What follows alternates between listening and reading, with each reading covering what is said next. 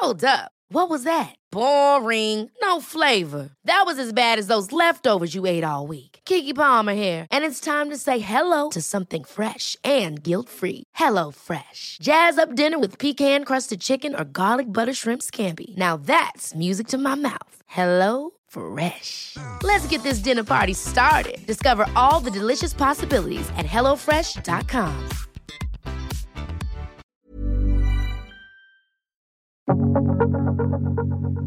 Thank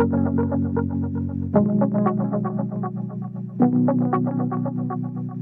And that's why I love that word intimacy, because mm-hmm. really what you're saying is that, you know, when you are validating someone, not only are you saying, I hear you, but you're saying, I see you, right? And so that word yes. intimacy has been broken down into how into me do you see, right? And so, oh, that one's of, good. Hold on, run it back, Brittany. That yes. one is beautiful. I need to hear it again. I need that one to resonate and I need to feel it in my spirit. Say it again, yes. please. So when you are talking about hearing someone and seeing someone, we're talking about that word intimacy. So if we break down that word intimacy, it really is saying, How into me do you see? Mm. And so part of how into me do you see means that we are doing the work with our partner, not on our partner, because that's different. We're doing the work with our partner for our partner so that we can understand more and more of who they are. Welcome to Help a Human Out the podcast where we do just that. We help a human out. Humans out. We help people.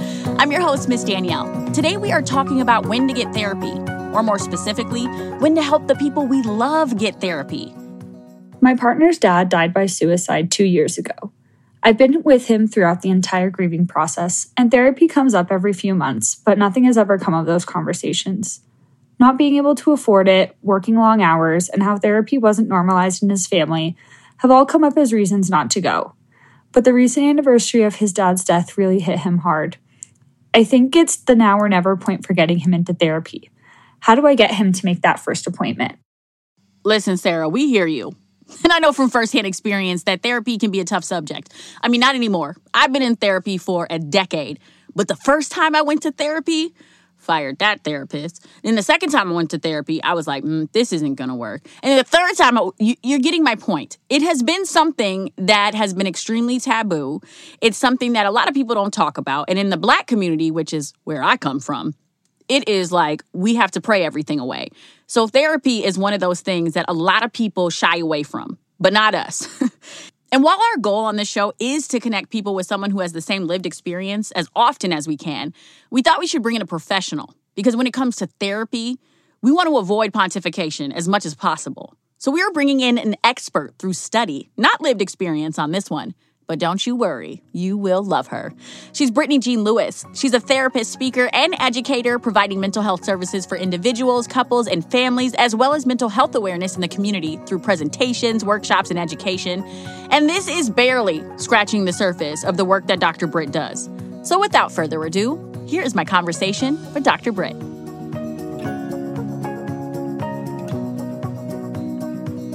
Sarah said, listen, my partner is going through it. I love my partner. And you know, as someone significant other, of course, you want the best for your person. How how do we help Sarah? How do we help Sarah Brittany? Yeah, I think the first thing for Sarah and you and everybody else out there that have partners that they would like to get into therapy is to realize that we cannot make our partners or anybody else for that matter, we can't make them do something they don't want to do. I wish we all had like a magic wand to really like change people yeah. when we needed them to be changed, but it just doesn't work that way. It just doesn't work that way. The only thing that we can do is change ourselves right? And so, as opposed to changing our partners, we can kind of reframe it and say, "How can I change myself in this situation, and what I what can I do differently?" Well, what does that look like? Because I imagine that Sarah's partner isn't the only one impacted by this. When your right. partner is going through something and you're a good partner, you're going to recognize that and it's also going to impact you. So I I love that you said that we cannot change our person, we cannot change someone else. But what does that look like for us to be supportive but to also be safe and protected in the whole situation as well? Right, absolutely. I think the first thing I would definitely say to Sarah and anybody that says, hey, listen, I have a partner that's really struggling and really going through, I think the first thing to do is communicate with yourself first. And what I mean by that is actually like sitting yourself down and writing down everything that you want to say to your partner, being clear on what you want to express to them, um, and also ensuring that you're only stating factual information because sometimes we can put like opinions in there, um, sometimes we can put things in there that are not really what's happening. It could be just our assumptions, but we have to make sure that in communicating with ourselves, we're writing down the facts. So, what's the factual information about my partner's behavior, right? And then based on that, say, okay, now let me go and start this conversation, start this dialogue. But I think it's important to really write down what you want to say, to really just kind of organize your thoughts and organize your feelings, and, and really to also make sure you're putting the facts in there. You know, it's interesting because eh, you should be prepared. All the all of the important conversations in your life, you don't go to a job interview and just sit down not prepared. You exactly. Ha- you have a resume, right? You, exactly. You are ready for it. And it seems a little weird to have to prepare for a conversation with your significant other. But if you're going to prepare for all of these other things in your life and you really want a good outcome, you're going to have to be yeah. prepared, right?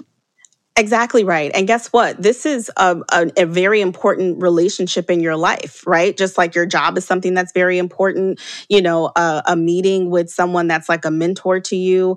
This is another important meeting. And so sometimes I think we get so caught up in, you know, how informal our relationships are that sometimes we don't think about, I actually need to sit down and have like a real formal conversation with my partner because you're a priority to me, just like everything else in my life, just like every other appointment that I make that's a medical appointment, a dental appointment, you know, that job interview that you just spoke of. This is important to me too. And I need to make sure that I am coming and doing my due diligence and making sure that I'm presenting to you what's most important to me because I'm concerned.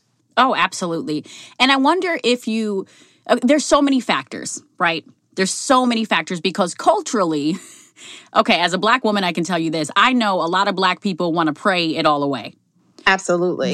So some of it can be cultural too. Like you don't always know how someone was raised. Even if you're even if you're married to someone, you know, you you stay learning about that person constantly. You're learning a, you're learning a new thing every single day. And so there's so much more that that you don't know. So it could be a cultural thing too. They could have been told to keep everything inside, that you have to be tough. And then on top of that, Sarah's partner is a man.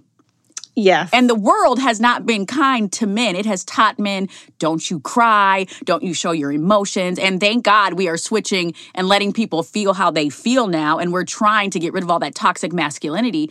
But Sarah's got to kind of tread lightly on this so that she doesn't shut her husband down. Absolutely. Absolutely. And I'm so glad that you mentioned culture. I mean, there's so many different things that uh, are factors in the reason why people don't go to therapy. And for sure, speaking also as a Black woman, for sure, I understand culturally that a lot of Black people feel like, okay, you know, this is not someone else's business, right? We love the secrets, you know, some of us in, in mm-hmm. the Black community. And so what happens is, is that we somehow and sometimes suffer in silence if we don't learn how to become healthier by sharing our experience and learning that in sharing our experience, we can actually get more support than keeping it under wraps. And so I totally understand where you're coming from. And, and, and culture does play a huge part, and, and gender can also, you know, play a huge part as well. Um, because typically, and even um, studies have shown that, you know, men are more external, you know, with their uh, behaviors, but not necessarily expressing their behaviors either. So it's it's it's a hard hard balance, you know, right? When we're trying to talk to our partners, um, inclusive of our male partners, you know, how to go about seeking therapy. And that's why it's important to be open minded, you know, when our partners are telling us, you know, there could be some resistance. If we go to them after, you know, sitting down and writing down what you want to say to your partner, it's important to even have a conversation with your partner to find out, okay, what's causing you to resist this? What's causing you to say, you know what? I just don't want to have anything to do with it. Seek out if it's something cultural related. Seek out if it is that toxic masculinity piece, you know, that's there. Seek out whether or not they've done it before and maybe the therapist that they were with was not a right fit. Yes. Um, you know, but the importance is to be a listener as opposed to just kind of talking, you know, your partner um, and nagging your partner about why they need to go and kind of wagging your finger because there's so many factors that are related to the reason why people don't want to do it. And so, whatever the reason is that they're being resistant, make sure that you're validating their feelings because, and I always say, whether it's in, you know, one to one with certain people, whether it's, you know, my mentees or even if it's in my therapy sessions and family sessions, I always say a validating environment is a healthy environment. And so, if we're not validating our partners, then our environment is not going to be healthy because that means that we are basically pushing everyone's feelings to the back burner and ultimately sending the message that what you feel doesn't matter.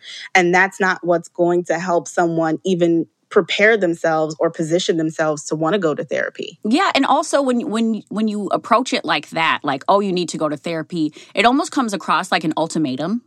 Absolutely. And you should never give your partner an ultimatum. And you know what? I had to learn that the hard way, Brittany. I mm-hmm. did. I really did because you know, for so long the world was extremely black and white to me. And it was like, oh no, you just have to be this way. Or, or you know, I loved how you started the conversation and said, you can't change someone. Oh, some of us have learned that the hard way.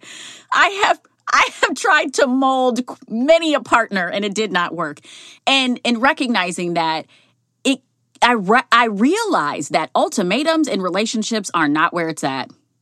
They're not. You have to be flexible. You have to understand. And that validation piece that you spoke on is so important. When you go to your person and you validate them, one, you're going to let them calm down.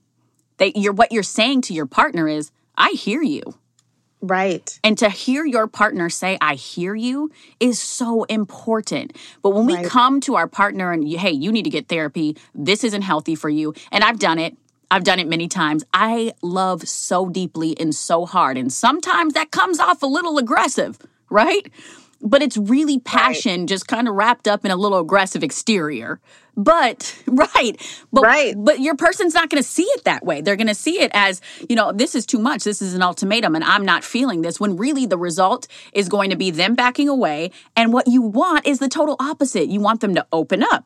You want them to get closer. You want this to bring them closer together. Right. And that's why I love that word intimacy, because mm-hmm. really what mm-hmm. you're saying is that, you know, when you are validating someone, not only are you saying, I hear you, but you're saying, I see you. Right. And so that yes. word intimacy has been broken down into how into me do you see? right? And so, oh, that one's good. Hold on, run it back, Brittany. That yes. one is beautiful. I need to hear it again. I need that one to resonate, and I need to feel it in my spirit. Say it again, yes. please. So when you are talking about hearing someone and seeing someone, we're talking about that word intimacy. So if we break down that word intimacy, it really is saying, How into me do you see? Mm. And so part of how into me do you see means that we are doing the work with our partner, not on our partner, because that's different. We're doing the work with our partner for our partner so that we can understand more and more of who they are. Because as I said to people, my husband, uh, we were married for seven years uh, before he passed away. I'm so and sorry so for your loss, Brittany. Thank you so much. Um, and so, you know, part of the things that we've said on every anniversary is that, you know, I love you more than the day that we got married. And I feel like that rings so true because of the fact that I learned so much more about him as our life continued together as our life experience as individual people started to change. You know, when he experienced losses, when I experienced losses, that brings out another layer of mm-hmm. a person, mm-hmm. right? And you start to see who that person truly is. And so part of that intimacy level is investigation, right? As partners, we're constantly investigating who our partners are, who our people are, who our person is. Come on, investigative partnership. I like it. That yes. is it right there. And I need to be an inv- listen. I'm going to go to my my partner and I'm going to say, "Listen, I'm just trying to be an investigative partner. I care about you deeply." Yes, let's investigate. Let's get out the magnifying glass and let's investigate how these life experiences are changing you and how I can support you as your partner as you move through this. I think, right? yeah, uh, completely. I also want you to speak on a little bit about just understanding that trauma manifests in multiple different ways. Absolutely. And what Sarah's partner experienced was a major trauma. Absolutely. That is a great loss it is a huge loss. You know, when we go through grief, you know, there's so much that is not just only happening to us emotionally, but there's things that are happening to us physically, right? And so even when we're talking about the emotional effects of trauma, I talk a lot about primary grief and secondary grief, right? So the primary loss is the actual loss of the person, right? Right. And so when we talk about that secondary grief, we're talking about the function and the role of that person now no longer being in our lives, right? So if this person that we lost was someone that was a leader in our lives, someone that, you know, gave advice, gave encouragement to us, uh, someone that helped us in really difficult times, that person, that role and that function of that person is no longer there. So that means that there's this hole now, mm-hmm. you know, that is missing from that person um, because of who they lost in that secondary grief that they've experienced. Talk about trauma, right? It's literally like that person, that role and that function was completely ripped from them. And so now that person has to learn how to rebuild a life without that role and function there. Mm, mm, mm, mm. so let's say Sarah, who first of all, shout out to Sarah for reaching out for the help, okay? Because that is a dedicated partner. Shout out to Sarah who said, My partner is struggling and I don't know what to do. And absolutely, I, I and love Sarah, that. We all have been there, and I, and I really, Sarah, I really want to say that we all have been there. Um, it has to be a really helpless place, and I, and I know from even experience, you know, where things that my partner experienced, where I'm just like, okay, I don't know what to do in this situation. How can I help you, right? And so part of that is saying, okay, I can help you based on me investigating and asking you what your needs are, right? Oh, absolutely. So let's say that Sarah sits down and she does her notes. She makes that outline of how she wants to approach her partner. She wants to approach with love. She wants to be calm. She doesn't want to give an ultimatum. Right. What if she uses her notes? She does everything that we say she takes your advice and her partner still doesn't want to go to therapy. Yeah. What does what does yeah. Sarah do then? So I think it's also important to make sure that you're having a conversation with your partner, not necessarily pointing the finger at him, right? And saying like you need to go to therapy because you're doing this and you're doing that. I think it's it's prior to even us getting to that place of, well, what if he doesn't go to therapy even after this? We want to make sure that everything that we're doing prior to that, we're doing everything that we can to be as supportive as possible. And part of that is touching on the behavior as opposed to the person. Yes. Right. So we're going to call out the behavior. We're not going to call out the person. Right. So it's different if you're, if you say to someone, you know, you um you're just totally an unhealthy person because you've been sleeping all day right as opposed to saying that saying something like i'm noticing that you know the behavior of sleeping a little bit more than usual that's something that i'm really concerned about because that's not who you are typically as a person. And so let's talk about that and right? it, and it's so dangerous to constantly say you you you listen I, t- I taught fourth grade last right. year. I teach first grade this year. I statements are powerful. They are so powerful. I feel. Yes. I feel. I'm frustrated. I'm sad. It hurts me that you're sad. I, you, we are programmed to make it about the other person. You, you, you, you, you, right? Yes. And that is only going to put up those defenses. Absolutely. Absolutely. Especially especially when your partner is already suffering, right? Ugh. Because I, I always talk so much about judgments, right? And you know, making sure that you are not using any judgments like should and would and could, um, and really sticking to the I'm noticing as opposed to you're doing. Oh, I like right? that. I'm noticing. Yes right? Like I'm noticing that you're sleeping a lot, or I'm noticing that you're not really eating as much. Um, how can I help? How can I support? Right? It's so amazing that you the language. I think so much of it comes down to the language and and listen you are a professional brittany okay so you've been you've been educated in this language you know how to do it but for for the rest of us we've just been taught and a lot of us have been taught in the most dysfunctional of ways right? Absolutely. We only know what we've seen in our families. We've That's only it. known what we we've learned in our own relationships. And so sometimes you're just lacking that knowledge and you're just lacking the language. And what you just did for myself and for all the helpers, what you did was you gave us the language. I feel, I notice. That I notice is Right. not it's not aggressive. It's it's caring. It's coming from a place of love. I notice you're not yourself these days and I care about you. Absolutely. Absolutely. It's just it's about it's about the language. It's about us learning how to reframe um, our thoughts, our perceptions, our assumptions. And so that's why it's so key and so important to really sit down and be in a clear space to write down what you'd like to say to your partner because it kind of takes some of the the feeling and the emotion out and and sooner or later you really kind of start getting down to the nitty gritty of the factual information specifically the behaviors that you're seeing that you're saying this is the reason why I would like to help you find a therapist because I'm noticing these particular behaviors as opposed to, you know, you're you're unhealthy or you're doing this and Or you you're should- doing that. shouldn't, wouldn't, or couldn't.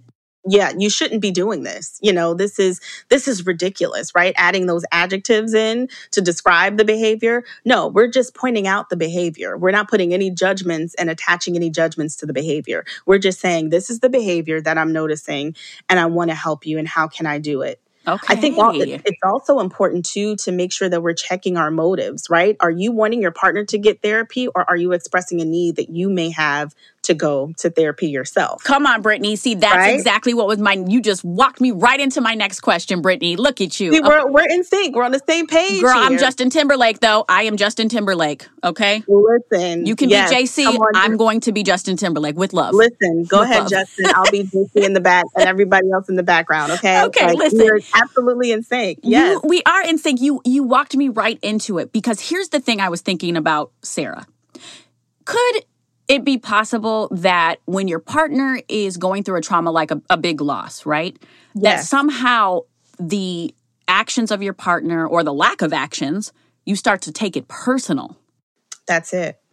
Is it important to depersonalize what is happening and understand that what it is is grief? To understand that maybe it's not just Sarah's partner that might need the therapy Yes. because that is a huge trauma. And not only is it impacting Sarah's partner, there's a trickle down effect. It doesn't stop there. Yes. That impacts the entire relationship, the family unit, everything. So, is it safe to say that it is possible that Sarah could also need some assistance? Yes, it is. It's absolutely possible for that to happen uh, for two reasons. You know, the first reason, you know, could be sometimes we can project our own things onto our partners, you know? So, for instance, if we feel like, you know what, like, I'm feeling triggered, you know, by what my partner is going through, right? Because I've experienced the loss myself, you know, and and maybe this loss happened maybe 6 or 7 years ago, but because I haven't dealt with the loss and now currently my partner is dealing with the loss, I'm trying to push my partner to go to therapy when really I need to be focusing on doing my own work. Right? Wow. And mm-hmm. so ultimately, what's happening is that when I talk about here's the hierarchy of care here. So when we're talking about care, the first part of caring for anyone is ourselves first. So we have to learn how to prioritize ourselves first. And then it's the people around us that we love and care about, however we prioritize them, right? But the first person absolutely has to be us. And so when it comes to having this need or having this desire to wanting your partner to go to therapy it's saying okay let me check myself first. Let me let me ask myself number 1 okay am i projecting my own need to go to therapy because of the things that i've experienced and gone through? Is what my partner is my partner's behavior um, triggering for me because it reminds me of my own behavior. Maybe this is something I haven't dealt with that I need to go and deal with, or maybe just in general, just my partner being sad or anxious all the time is getting me worked up. And I just need to go and see someone to do my own work myself. And especially for people like I'm an immense feeler. If you came on here today, Brittany, and you had the worst day ever, but you were trying to pretend your way through it, I would instantly know. You can't hide that from me. I feel everything. And so somebody like me, I would be deeply impacted by the emotions, the feelings of even a stranger. So my partner is definitely right. going to impact me, right? And I just think that it's so it, so much of what you said is is really resonating with me. It mm. makes me feel like there are so many of us who lack this because what you said is like, I have to look back at myself. I yes. have to do this. I have to. Self awareness is what you're talking about. Right. But right. everybody is, does not have that. Right. So, how, what's the tip? Like, what do you do to say, is this about me? Or is this actually about somebody else? My yes. partner, my friend, my sister, my mom, my dad. Is this actually about me or is this about them? Yes. And I, I, think what you're saying, it reminds me of what I typically call in therapy call care checks. Um, and so a care check is basically saying, am I caring for myself first or am I caring for someone else first? Right. And mm-hmm. so if I'm caring for someone else first, do I need to, is this a situation where someone, you know, is in danger or unsafe and I do need to put that person first? Um, or is this a situation where I'm just choosing to ignore me so that I can fix someone else, right? Because sometimes we can be fixers and we want to fix other people. And so sometimes we have to ask ourselves the question, especially in, in uh, Sarah's question and situation do I want my partner to go to therapy because I have a strong desire to fix him? Mm. Or is it I want to be supportive of his overall health? Right. And right. so I think we have to ask ourselves the the hard questions and part of doing that is actually taking a step back and giving yourself some a moment of silence. I think that that is so powerful to be able to sit back, to give yourself some time to really think about how do I put myself first? How where am I putting myself first? How am I feeling? How am I reacting to this? What is it that I need? Are my needs being met? Asking yourself the really hard questions, but we cannot do that unless we get in a still and quiet place. Mm-hmm. And I think that society, especially, and now I'm talking about like, you know, women's, you know, issues, but I, I, think ultimately I, women, we are socialized to be so many things to everyone. And we're socialized to be like this octopus where we have like eight hands and we're doing eight things at one time, right? Yeah. And so I think what happens with a smile on your face. Don't forget that because you can't Absolutely. be because if you don't have one, you're probably going to have someone tell you you'd be so much prettier if you were smiling. Absolutely. Absolutely. And and I think that's that's what happens. We get into like caretaker mode and we get into, you know, we identify as our roles as, as opposed to identifying as an actual human being with feelings. Yeah. And so what happens is is that we miss the mark by taking time for ourselves because we've been so socialized to do everything for other people right? Um, and even if if you're not you know a, a, woman you know just in general your environment could have taught you mm-hmm. to put people first right? And so you could be so focused on putting everyone else first and kind of being this person that's constantly working and doing and doing that you don't do for yourself. And so having a moment of silence asking yourself the hard questions is the way that you really get to the root of am I being taken care of? Are my needs being met? What does that look like for me? How am I feeling? How is my partner's situation affecting me? And and what are my feelings that are coming up? And I think that's scary for a lot of people to ask yourself those questions. Those tough questions uh, because then you if you ask yourself those questions, you have two options. Either I'm going to tell myself the whole truth, nothing but the truth, or I'm going to lie to myself.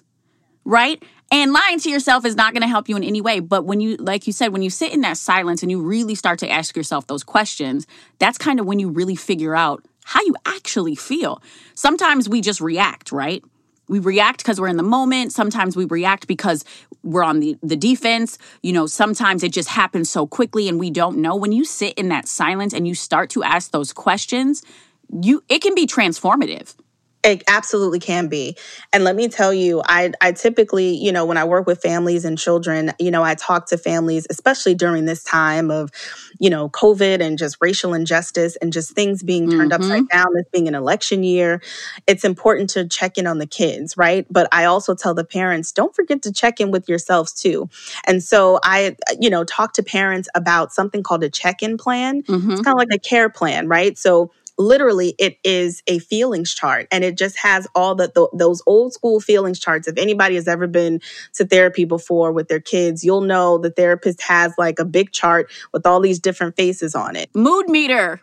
Yes. I'm a teacher. We call it a mood meter Yes. And so there's spaces that have that actually put very specific feelings to broader feelings. So like sad could be, you know, disappointed. It can be embarrassment. You know, anger could be, you know, frustrated. It could also be disappointment as well. So there's a bunch of different faces that are on this particular feelings chart. And so I tell parents, do this for yourself every day do a care check, right? Because you're going to easily be able to identify a face and a feeling and really figure out, like, okay, why did I feel disappointed today? Yeah. What happened that I was embarrassed today? What made me angry today?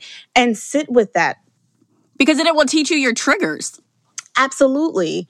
And like let me tell you the power of like 5 to 10 minutes a day doing that, right? Mm. Like if you did that in the morning and if you did that right before the uh the nighttime, you're sitting down and you're saying, "Okay, how am I feeling? Let me scan the feelings chart and actually say like, "Okay, I'm I'm feeling like I'm struggling today. Yeah. Why am I struggling?" Right? You're asking yourself these questions. Why am I struggling? What caused me to struggle? You know, what were some of my thoughts today? What were some of my irrational thoughts today? You know, what are some things that came up for me that were really, really upsetting and, and really challenging. And based on that, what were the triggers? And then what do what do I need? What do I need from my support system? Do I even have a support system? Do I know what part. that looks like to receive support? Right? Do I, I, do I even have a group of people that I can go to, or am I always that person? Mm. So the silence, literally, that that that age old phrase of silence is golden, but silence is golden for so many different reasons. Silence is golden because that is the key to unlock self awareness and to really figure out where you are and who you are and how to proceed when you're feeling like you're struggling and you need the help. All right, we'll be right back after a message from our sponsors. When it comes to your wedding day, there are a lot of things to plan. You got to find the dress, the venue, etc. then the day comes around and before you know it, it's over.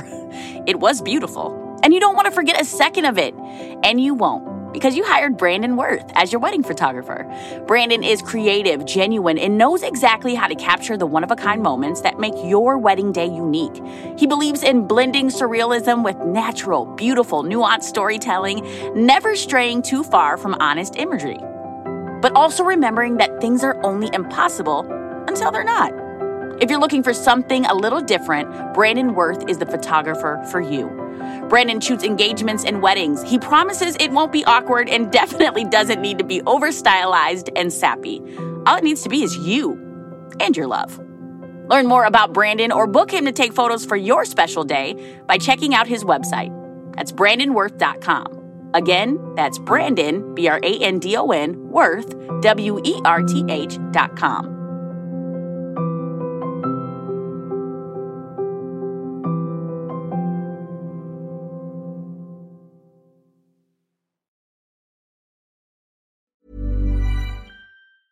A lot can happen in the next three years. Like a chatbot may be your new best friend. But what won't change? Needing health insurance. United Healthcare Tri Term Medical Plans are available for these changing times. Underwritten by Golden Rule Insurance Company, they offer budget friendly, flexible coverage for people who are in between jobs or missed open enrollment. The plans last nearly three years in some states, with access to a nationwide network of doctors and hospitals. So, for whatever tomorrow brings, United Healthcare Tri Term Medical Plans may be for you. Learn more at uh1.com.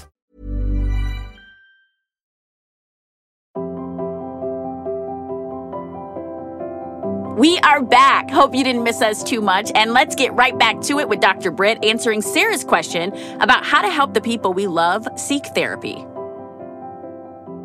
I know that so many of us are really trying to figure out who we are. Absolutely. who we really are. What what what has been given to me mm-hmm. from myself, my own experiences, what has been given to me from the things I watch, the things I Yeah. hear, the people I'm around. There are so many layers to who we are and half of them don't even belong to us.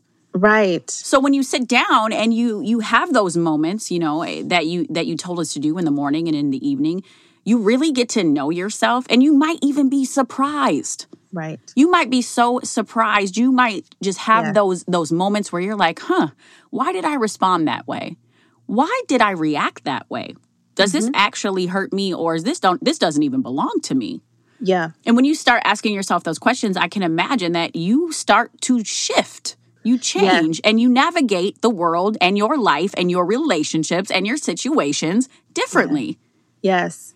And this is exactly why self care is not this big event. Self care is small, intentional things that you are doing throughout your day to make yourself feel better. girl brittany sometimes self-care is just staying in bed Absolutely, because that's something intentional that you are doing And to make yourself feel better. it's getting out of bed. right. you know, sometimes it's it, it, people think I think there's you know self care is so trendy, right? It's so trendy. Self care is so trendy, and people think, oh, you got to pay big money or spas. No, no. self care is different for everyone, and peace of mind is what it is to you. right. Self care is doing whatever you need to do to function. Absolutely. throughout the day right? And so if staying in bed is it for you for that that day or for that hour or for however long then that's that's what you need and that's okay right? Now of course if that's happening for an extended period of time of course this is my therapist uh, answer. If that's mm-hmm. happening for an extended period of time then of course you know there's you know more intervention that you can need. But at the end of the day if you know that you're a functioning person and you just need this day to just lay in bed and just eat from your bed, have phone calls from your bed, you know, have meetings from your bed, since, Yeah. you know, we're all like working from home still, then that's exactly what you do because it's these small intentional things that lead up to how do I maximize my functioning? And in order for me to maximize my functioning, I need to take it down a couple notches, which means that I need to be in bed all day, doing everything from my bed. Yep. Absolutely. I I love so much about everything that you're saying because I just think that those reminders are so necessary. It's not like you wake up first thing in the morning and you think to yourself, "Hmm, I should sit and be still and be one with myself." You're like, "Okay, I got to get this dinner done. These kids, they got to go to school today. Um, my partner needs this. My job is requesting this." A million different things. Oh my goodness, let me check social media. When are you Right. taking the time for yourself? And and I, I think back to Sarah, and I, I just think it's such a beautiful thing for her to, like I said earlier, to reach out and really want that help. But I wonder at what point we realize that okay, this isn't this this is impacting me so much. I had and I don't want this for Sarah. I want Sarah to be able to get her partner to therapy. I want that for Sarah, but I also want it for her partner. Yeah. But where is the the safety net for Sarah? Absolutely. And now that's so okay, we're back to in sync again, right? Girl, you can be Justin this time. Take it away, Justin. Justin. So that's the next thing I was going to talk about is uh, basically observing limits. Like we talk a lot about setting boundaries. I feel like in the past like 5 years like that self-care and boundaries have absolutely been so trendy. And so I really want to as opposed to nec- saying setting boundaries, I really want to focus on observing your own limits. Okay. Right? So if your partner's behavior is affecting you in an unhealthy way, definitely seek counseling. Definitely kind of sit down and say like, is this a deal breaker for me? Some of the things that we're going uh, that you know are happening right now because this could be happening for an extended period of time and it's weighing on me and now it's weighing on my health right it's weighing on my physical health or it's weighing on my emotional health and maybe that's that's the time for me to kind of seek out my own supports And I think Um, it goes all the way back to what you said in the beginning. You can't change anyone. Absolutely Right? And so Right. Sarah has made that first step. She is a loving, caring partner. She has come forward with a question How do I help my partner? She has the best of intentions. She wants this to work. She wants this to be better. She wants all of the things. She wants the advice. She wants the resources. She knows what she wants. And at some point, what it all comes back down to is what you said in the very beginning. You cannot change anyone. Right, right. So if he is not a willing participant, there's absolutely nothing Sarah can do but protect herself. Absolutely. And, you know, again, you know, I want to say this to Sarah that, you know, this is just, you know, last resort, worst case, you know, scenario. But I think it's always good in general to think about what our, what are the things that we're willing to negotiate and be flexible in, and what are the things that we're not, you know, that are not negotiable and that we're not willing to be flexible in, and not apologizing for that right? Um, and making sure that we are putting that out there to our partner, not in a manipulative way, um, not as a manipulative tactic to to get them to go to therapy, but as a boundary that you're setting for yourself, right? Yes. Yes. Absolutely.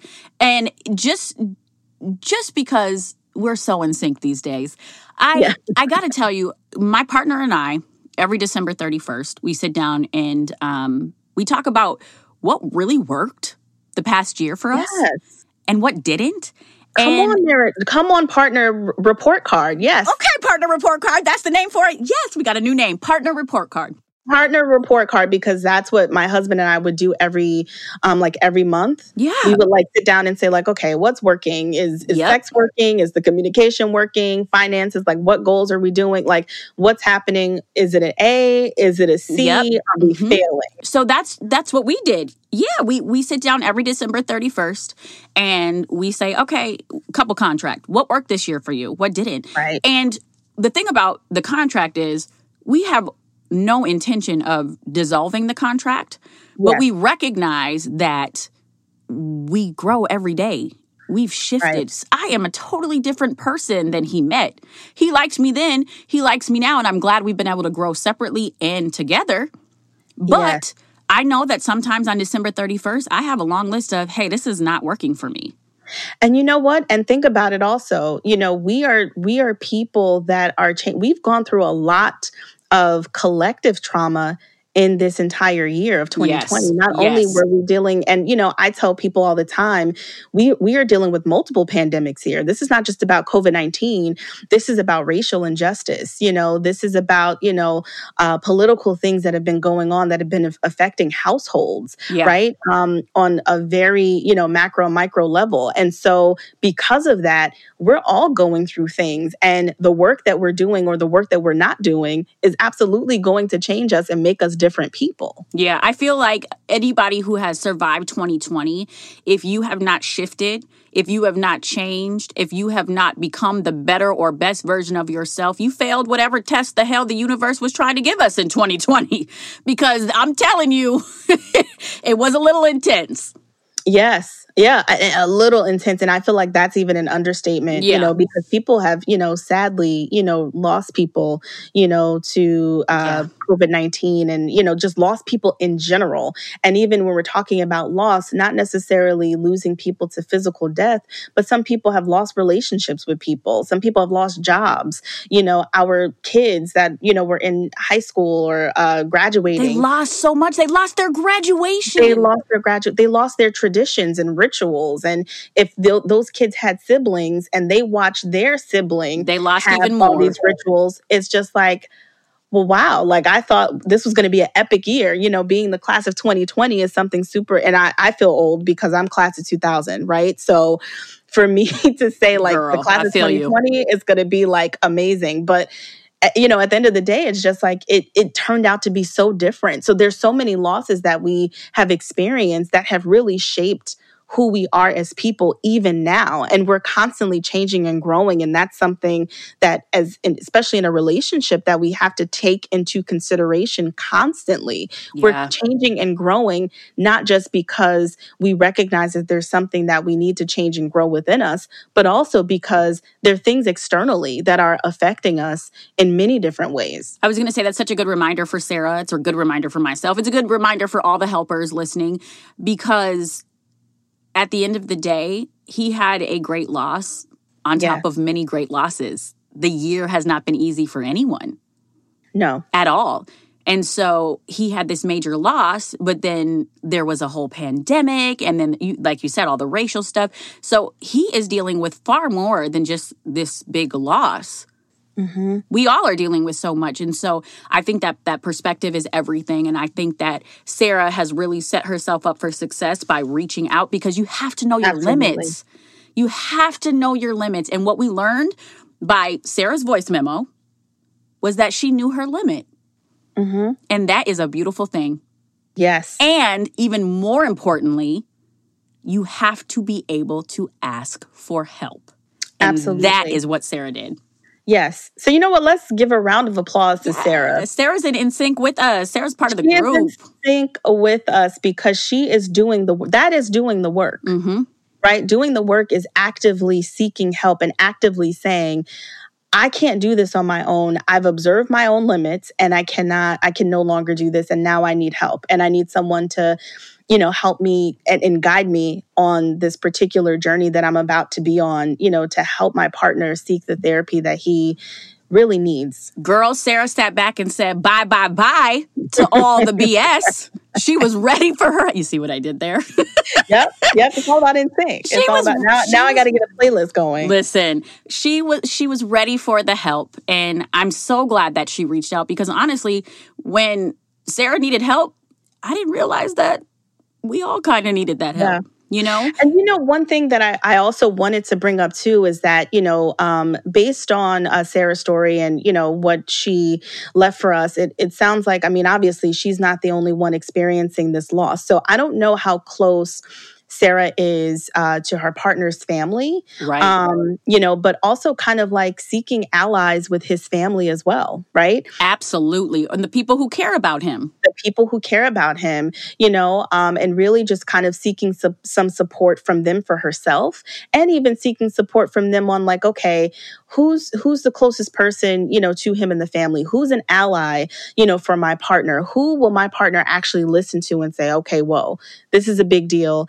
and I need to, you know, adhere to this, right? We all have those people. And so Sarah knows who her, her partner's people are. Absolutely. Call on them too. This does not need to be um her only this does not need to be her her thing. Right. When so many people care about him it can be an us thing. And that also can take some of the pressure off of her to say something, right? Because sometimes we feel like because we're the partner, right, right that we are solely responsible for bringing information to our partner if there's something wrong. And that's not true right because it, it, really is a village of people and a village of support that can absolutely you know help her in this as well people that can help her and and people that would also be able to help him as well. Right. And to be honest, when when it comes down to it, if we're going to be really really transparent and vulnerable, the only person's happiness that you're responsible for is your own. Yes. Because you can love and you can but your person, your partner and other people, they have to take that seriously too that you can't do it by yourself. You can't make someone happy. You know, the right. greatest lesson that I ever learned was that my happiness could only come from myself first. And if it didn't come from me, nobody could give it to me.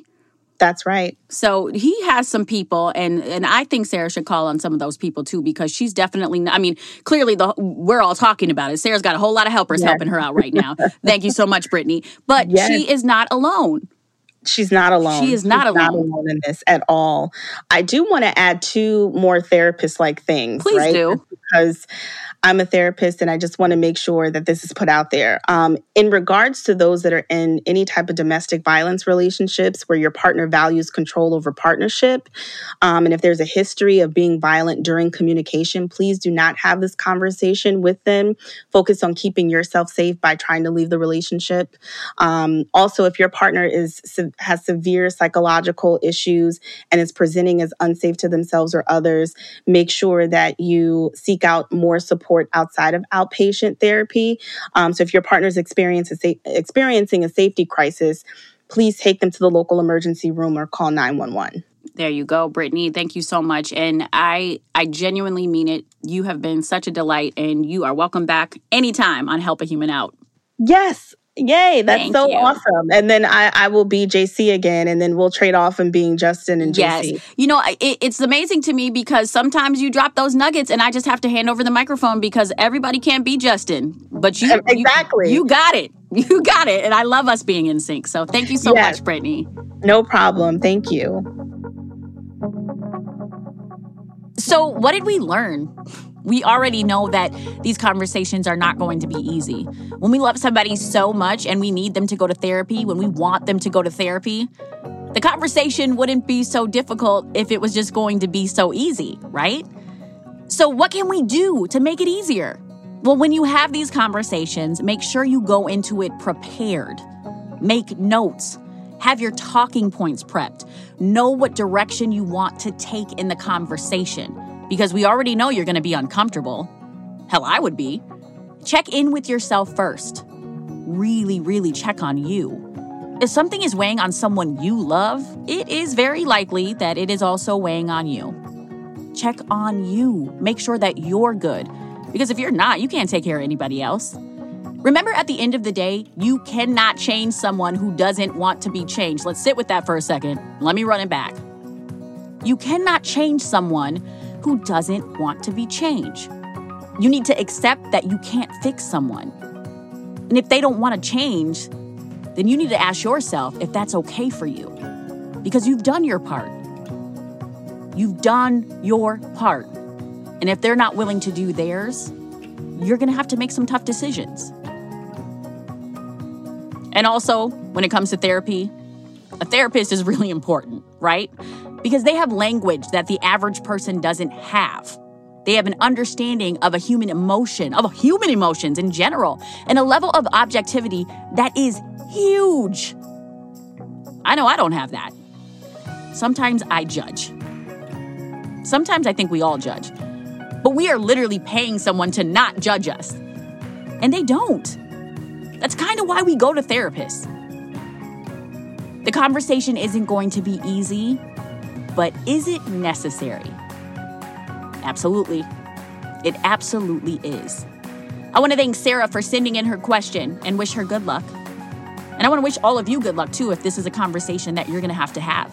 I want to thank Dr. Britt for her time. And this is what we do. Every episode, we will take one question and find an expert to answer it. If you have a question, by the way, that you want answered, please send a recording of yourself to podcast at stillkickin.co. That's podcast at stillkickin.co. Help a Human Out is a Still Kickin' podcast. I'm your host, Miss Danielle. Our executive producer is Nora McInerney. Our associate producer is Emma Martins. Our audio production is done by Red Rock Music. Learn more and donate at stillkickin.co slash podcast.